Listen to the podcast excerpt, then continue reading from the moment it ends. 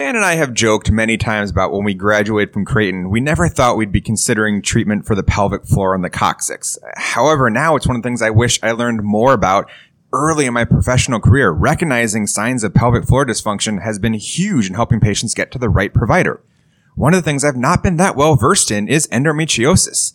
Stay tuned today to learn more about a condition that impacts roughly one out of every 10 women of childbearing age that are coming through your clinic doors right now. Welcome to Therapists in Motion podcast, brought to you by Spooner Physical Therapy.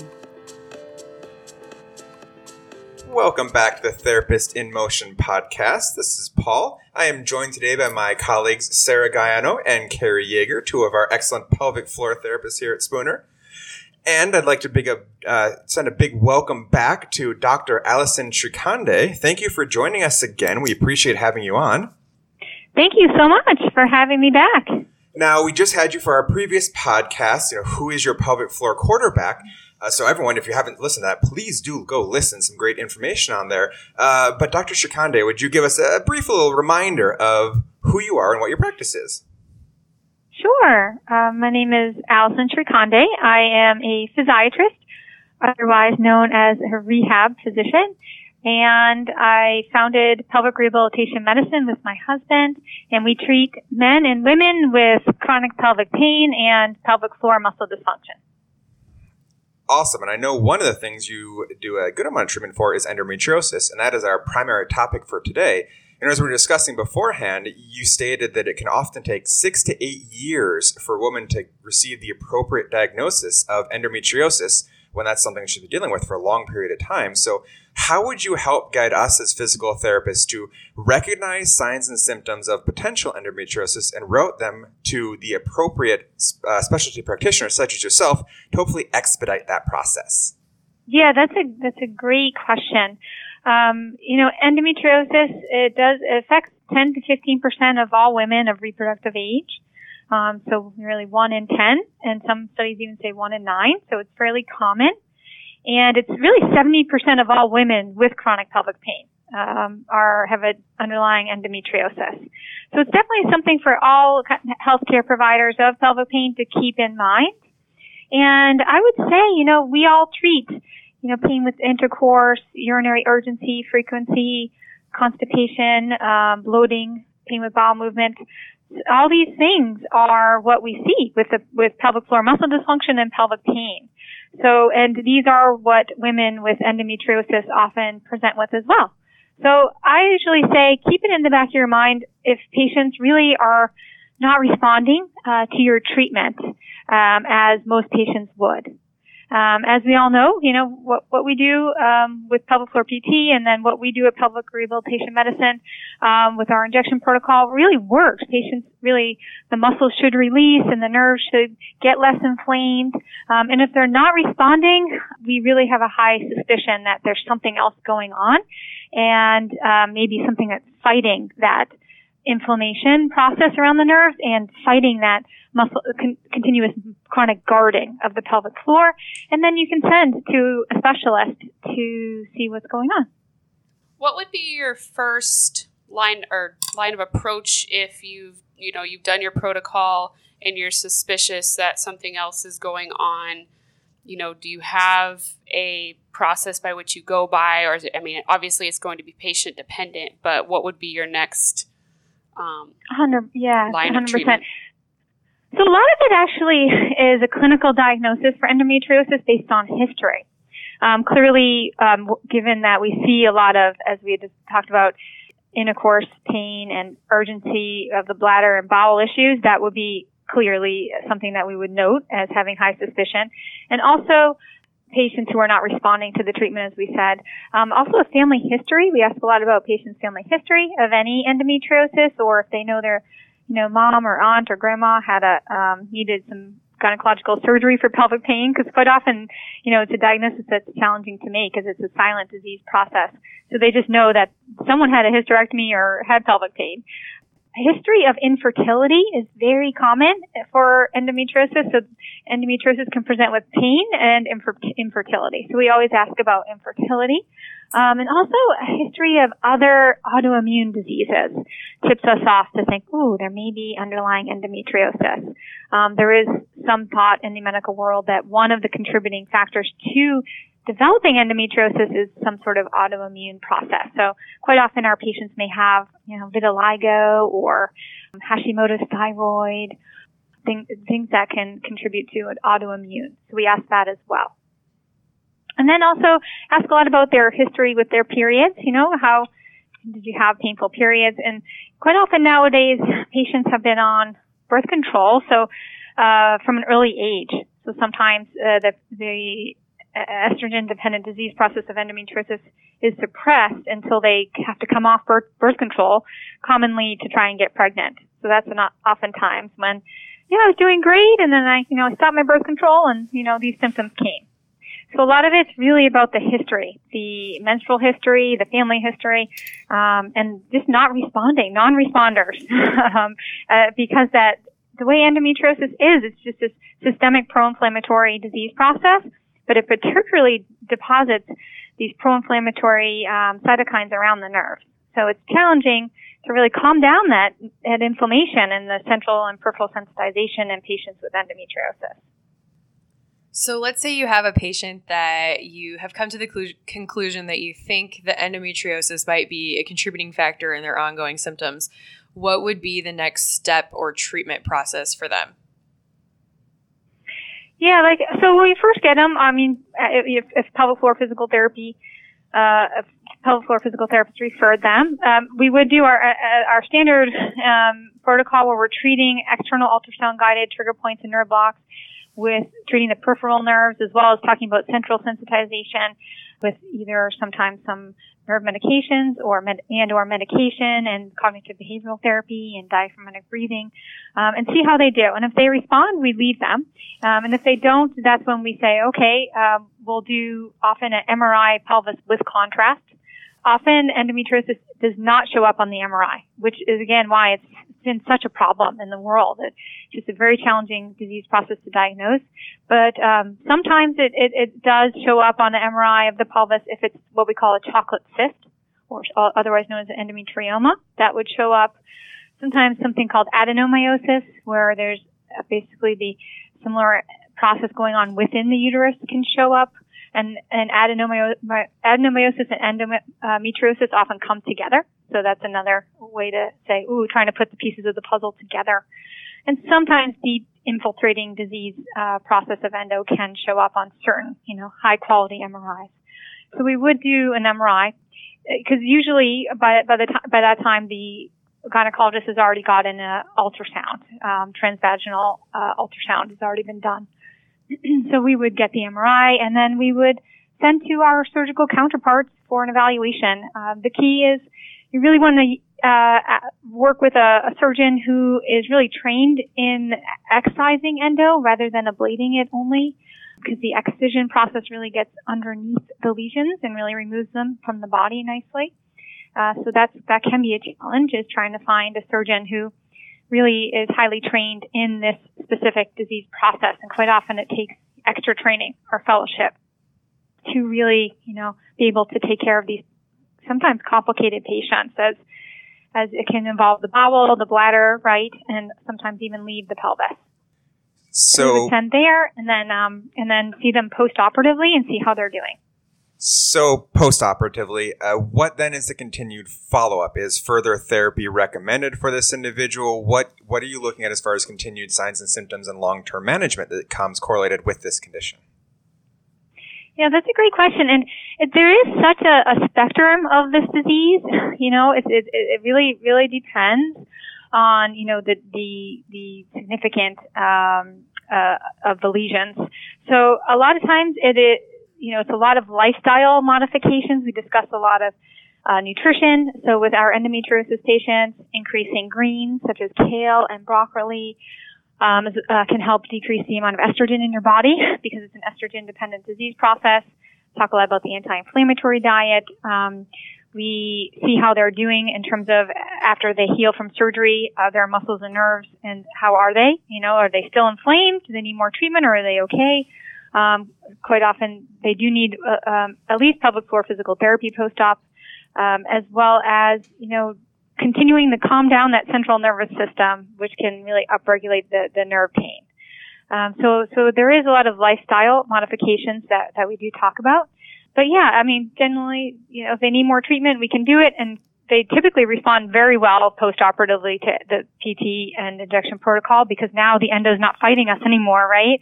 Um, and then we we see them as needed, and we'd have them kind of keep going on with their life, and hopefully having intercourse again, and uh, being able to have have children if they want to, and go to work and function, and um, that's the that's the ideal situation. I, I think the key is to to early early referral, early diagnosis to really pr- not only preserve fertility but just really prevent disease progression and mitigate the the chronic pain cycle from ever developing. So I think the challenge is that delay in diagnosis that occurs. Um, so I think that's the biggest challenge. Do you often get pushback from patients, or have you found things to be successful in having those conversations with them regarding lifestyle modifications, particularly diet, or um, you know even some of that cognitive behavioral therapy talking with a psychotherapist that type of thing? Do you have any recommendations for us when we're having these conversations with patients? Because i know that sometimes can be a difficult barrier for us is you know these patients walk in they expect that the surgery helps. You know why aren't they better yet? They're they're doing their pelvic pt but sometimes not buying into some of the other changes that need to be made. Yeah, no, I I agree. Um, I, I think a lot of it, it uh, the time that we spend um, at pelvic rehabilitation medicine, it, we try to spend time just on pain education, um, as it is it can be overwhelming and a lot for patients. So we we try to explain to them why we're why we're asking them to do that. And really just explaining that there are real changes that go on in the central nervous system and, and the brain and spinal cord when you've been suffering so long from this pelvic pain and we need to reverse those changes. So that's what we're trying to do with what we're asking you to do. So what's nice about the nervous system is there's something called neuroplasticity. So um, your, your nervous system can change in both positive and negative directions. So it, it, that which is a good thing. So it can heal, but but in order to heal, we need to kind of reset and retrain and downregulate. And we just try to educate on that that it is possible, but this is you know how how we can help you get there. Um, I think it is, you know, easier to get people to buy in once we, if they, if post-operatively they have some residual symptoms, which is not uncommon, and that's okay. Once we kind of do our, our part with our, with our pelvic floor physical therapy, our injections and any nerve medications or muscle relaxers temporarily during our kind of, uh, six to 12 week protocol and get them in a much better place then they'll say, okay, I feel a lot better. so I see that I trust you. And now how do I continue to feel better? So then it's like, okay, well, let's talk about nutrition. I think, you know, let's bring in the cognitive behavioral therapy. Um, because some of those changes are a lot more lifestyle and a little more subtle. They don't feel it so fast. So I think once you get them in a much better place, both pain wise and also functioning wise, right? They're not waking up five times a night to urinate or having um, discomfort with bowel movements or not being able to have intercourse. Um, then they they really say, okay, I'm feeling great now. I want to maintain this. So that's that's kind of when we bring it in. Here's an a, amazing home yoga program. You know, let's talk nutrition, and you know, let's get you meditating or and or t- doing some cognitive behavioral therapy. But, but that is why we did start our Retrain Your Brain course because we really needed help from a pain psychologist to really help just talk about pain science and talk about meditation and, and muscle relaxation techniques in a group way, in a group class, where patients realize they're not alone and um, that doing this uh, can really help uh, long term if they can really learn to do it on their own. Now, I'm sure there's a great patient dependency on what I'm going to ask here, but understanding that this is often a condition that goes a long time before diagnosis what have you seen in your mm-hmm. experience as far as time frame it takes to re-educate the neural system to function appropriately considering this has probably been a chronic process as you've kind of talked about before yeah and i think it all it comes down to their chronicity of symptoms if if we the earlier we get them, the easier it is to retrain their their nervous system and get the nerves talking to the muscles again. Um, so it really just depends on, on how long it's been going on. Honestly, it's, it seems as simple as that. So so yeah, I mean, if it's been going on for you know more than ten years, it's going to take you know longer you know than someone who it's been going on for you know five to five to six years. Um, and then obviously six months to a year, gosh, then you're really excited because they're going to do really well if you if you can catch patients early. I think the whole, um, the, you know, educating and raising awareness that we're all doing among patient populations and um, healthcare practitioners who, who see these patients, it really is going to make a big difference uh, in basically shortening the pain cycle and really, I think overall, just preventing patients from going into that vicious chronic pain cycle. Uh, it's possible if we can just really raise awareness uh, not only about endometriosis but pelvic pain in general, and that there are treatments out there. So it's pelvic floor physical therapy and, and uh, physiatrists and uh, gynecologists who really specialize in this and can help patients get better.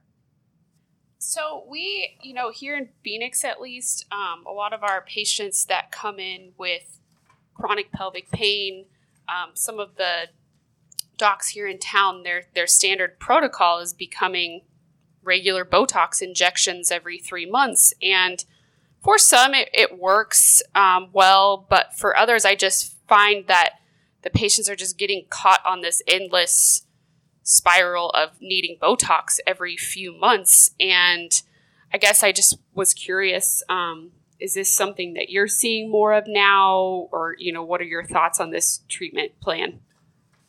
Yeah, that's a great question. I mean, the newest uh, ACOG, who is the um, governmental society for uh, in charge of uh, OBGYNs, uh, the newest ACOG bulletin for chronic pelvic pain management suggested that Botox really does not have any data behind it, so it's really not the option for these patients. I think, you know, the way we practice at pelvic rehabilitation medicine is we're really other than our treatment protocol that's unique, it's really that we're trying to always find the underlying primary pain generator. So we're trying to understand why each patient got to where they did. Usually it's a couple reasons, not just one, but even if it's three, we're addressing all three. Um, and I think it's, it's a better, we believe that's a better way to practice. So if we have a high suspicion it is endo, rather than just Botox them, we prefer to have a proper excision and then we do our PT with our injection protocol, which is more of a functional restorative approach, letting the body heal its, itself, really. Um, the, the, hesitation on our end with Botox is it can cause weakness, and uh, we don't want our pelvic floor muscles or external rotators of our hip to be weak because we need to support not only the, all the organs, right, of the pelvic floor, but also the hips, sacroiliac joint, lumbar sacral spine, and pubic symphysis. So we, we, we are all about getting that neuromuscular reeducation and getting the lift of not only the pelvic floor, but those hip abductors back. So that's the challenge with Botox. It has many great things, but that would be the main challenge is the weakness that it causes. So, so yeah, if we ever have used it, it's, it's not often. And, you know, this is what we do all day, every day. It's very rare. It would be more for uh, us sending more to colorectal sometimes to do it around the, the sphincter a colorectal surgeon. So, so yeah, I mean, it, and if you do Botox, I think less is more because the, the, risk of weakness and side effects, right, of, um, go up with the more you, the higher the dosage. Mm-hmm. So, so yeah, conceptually, overall, we'd rather just find the, the reason, whatever it is, if it's fibroids or endo or whatever the patient's reason is, we, and we, we find it and then we, we re-coordinate the muscles and nerves and get them functioning and strong and um, rather than use a lot of Botox. Awesome. I wanted to go back to where you kind of talked about earlier if someone has a history of like autoimmune issues, do you find it important to utilize uh, like endocrinologist that a patient can work with? And if so, like, do you want a specific type of endocrinologist? Um, kind of, is there more to some of those other hormonal things to be managed to help with this? Yeah, no, that's a great question. Um, uh, as the hormonal aspect uh, is typically managed in our world by the gynecologist, and sometimes certain gynecologists have an interest in surgery and others in the hormonal. So sometimes we're using two different gynecologists. um, to help manage the hormonal component of endometriosis. But you know, I, it is a, again a complicated systemic um, inflammatory disease process that you know definitely affects the HPA axis, the hypo, hypothalamic pituitary axis, and the hormones. And I do think addressing them is important. So we we don't do it ourselves. We do work with specialists in that area, but we don't we don't ignore that component at all. For sure, it is important to address the hormones as well as the muscles and the nerves. So you need to address it all. Um, for endocrinologists, not so much. What we'll do a lot is work with a rheumatologist to, to rule out autoimmune disorders, and or sometimes we'll also work with either functional medicine physicians or integrative medicine physicians um, as well. We would start off with a rheumatologist, and then if we need to, we'll move on to either functional medicine or integrative for that autoimmune inflammatory component. That's that's awesome, and I can appreciate that too because I feel like those as we're learning more and more about the importance of whole body wellness, functional medicine is becoming way more accessible and there's more options out there. So it's good to know that those are the kind of docs that we can utilize too. Yeah, and several of our physicians who are physiatrists have fellowships in integrative medicine, which I think has been fantastic addition. So we're having them give talks to everybody, try to teach us. But yeah, it really is it's it's something that we we really see a lot of and um, try to apply to our treatment protocols quite often. I, my last question kind of piggybacks off this, but as for physical therapists, do you have any advice or recommendations on when we're trying to get out there and, and create our kind of community and network of providers that we can work together with as a team? I guess, do you have any recommendations for us in terms of you know, who are the good ones to have on our team? Who do we want to make sure some of the conversations that we need to be having on our end to make sure we can build this strong network? Yeah, I, I think that's a great start. You know, the the communicating with with anyone who you're working with is just so important in our world. You know, so that that that I think is just wanting to have either pick up the phone and then exchange emails and just really talk about these patients is, is so important to getting the, getting them better. So they're not kind of being treated in this silo that can happen nowadays in, in medicine. So I think just the, the idea that you're even considering it is a great start. So I, you know, a lot of times it just depends on, you know, what you're looking for. I think as we had mentioned prior, the pelvic you know, the pelvic physiatry world is growing, so hopefully we'll be an, an option for you soon. Gynecology is probably a popular option for females and urology as well as GI. Yeah, just really educating the, the other disciplines on, you know, what pelvic floor physical therapy can bring to their patients. Just having them understand how, how, you know, once the organs are worked up and and everything on their end is, is done as, as, as far as they can go, that, you know, getting them to you and evaluating the, the muscles, the nerves, and the joints of the pelvis, as well as even beyond the pelvis, is um, a, a great next step for them. Great, thanks.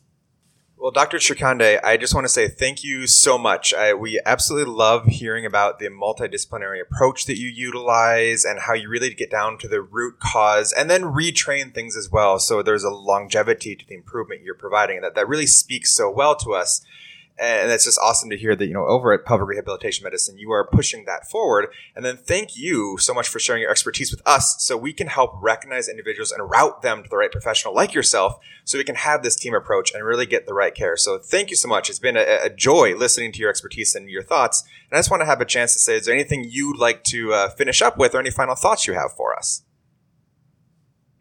Sure, yeah. We are uh, co-investigators on something called the ROSE trial, Research Outsmarts Endometriosis. And essentially what we're trying to do is find a diagnostic for endometriosis really by analyzing patients, um, their menstrual effluent on, and we ask patients to collect it on a pad. It's, it's, it's, it's basically a, um, a process where if you're interested, um, you can go to our website and the ROSE trial is there and you will be sent a kit. And we're looking for any, all patients qualify. Anyone who's, you know, has a diagnosis of endometriosis or considering a diagnostic lab to diagnose it or just a normal healthy control. But really the more the merrier to really, um, you know, this, these patients are underdiagnosed, undertreated, and just tossed around the system. So I just think we can all do our part and um, help help find a diagnostic for a silent disease process that's very prevalent in the world. That's awesome. So that's the ROSE trial, and you said there's information on your website at pelvicrehabilitation.com, correct? Correct. Pelvicrehabilitation.com, and you'll see the ROSE trial on there. So I would encourage people to to sign up and and help. Yes, please do, everyone. You know, we want to help push this information forward, and like you said, reach individuals that that need this care and aren't receiving it uh, in a timely fashion. So again, thank you so much, Dr. Shrikhande. And as always, if anyone has any questions, please reach out to us at therapistinmotion at spoonerpt.com. Thanks for listening. Thank you. Yeah, thank, you. you. Thanks so much, guys. Thank you for having me.